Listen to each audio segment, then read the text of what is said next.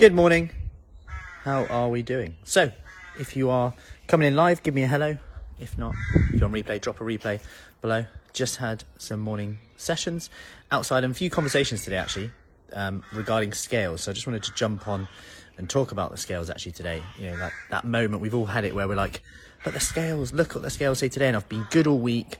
I've been had a good day and look at the scales today. Now, I want to touch on this in a bit more detail. I don't think enough is talked about this and, and we know they fluctuate, but I guess with the pressure and the goal of weight loss, we sometimes identify our success or failure on the scales, which is real shame. Hey Lou, which is really a shame because there's so much more to it. Like the benefits of losing weight, the things that you do to lose weight are often beneficial independent of weight loss quite often. Now, that's not to say that the scales are not important, and they are. They are a good measure, but fluctuations are normal. So, for example, number one I want to touch on is fluctuating between two and four pounds is very normal, um, more so for women than men as well.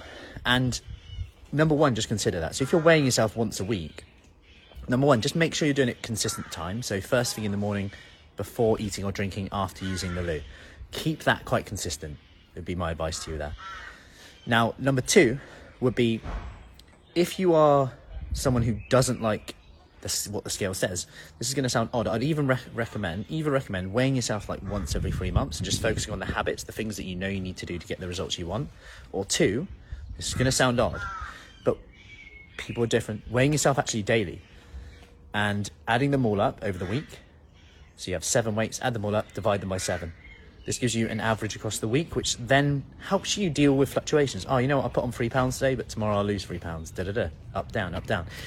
Because then I want to touch on number three is that if we think about it, it's often our reaction, our response to the scales to the issue, rather than the actual scales themselves, right? So it's often our response to it rather than the actual issue themselves. So let's say we put on um, two pounds on a scale.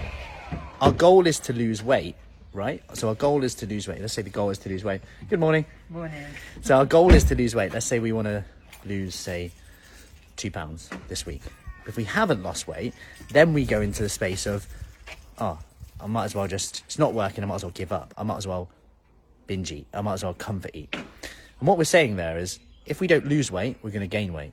That's kind of what we've committed to subconsciously, which is interesting from a psychological point of view, right? So if I don't, my goal is to lose weight. But if I don't lose weight, I'm going to gain weight. That's kind of what our actions are telling us. And if you ever want to know what you're prioritizing right now, look at what your actions are, and they'll tell you what you're prioritizing right now. Now, let's go on to the physiological part of this now.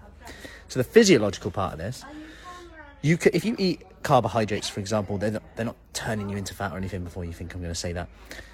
But for every gram of carbohydrate, you store four grams of water. So if you had slightly more carby meal the night before, you might wake up and be slightly heavier. Fiber, great nutrition, um, slows down your digestion, good for gut health.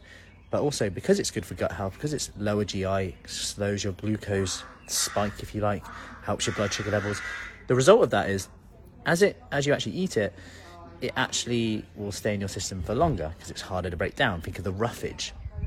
The result of that is you might be a bit heavier in the morning because your body's having to work a little bit harder to digest it. You've got more food in your gut. So that's another thing to consider with that. So already those two things, they're good intentions. And then you throw in the water. Hey Margaret, throw in the water as well. Let's say you've drank a bit more water than normal. You, you ate later the night before. All of these things coming into it. And then we go back to our reaction. So consider all these things. Then, then what's our reaction behind it? Is it now that we put on weight or we didn't lose enough? And then I want you to ask the question what would be enough weight to lose in a week? And I say that because often I get people say, Oh, I've only lost the scales just start moving. How much do you lose? Two pounds. Well, that's, that's how much do you want to lose a week? Eight pounds, you know. And when we go back to it, okay, when you ask the question, when when did you lose eight pounds? When did you lose ten pounds in a week? It's probably when you had a stomach bug or you did some fast or you went on some retreat where you just drank water. And I can pretty much guarantee that did that stay off? Did that did you keep that up? Probably not. But yet we want to achieve that fast weekly weight loss, but we also want it to be sustainable. And then we've got to look at our expectations. Know, can we change our expectations to make sure they're matching with our reality of what we actually want? What's our main goal here? What's the rush? Is my social life important?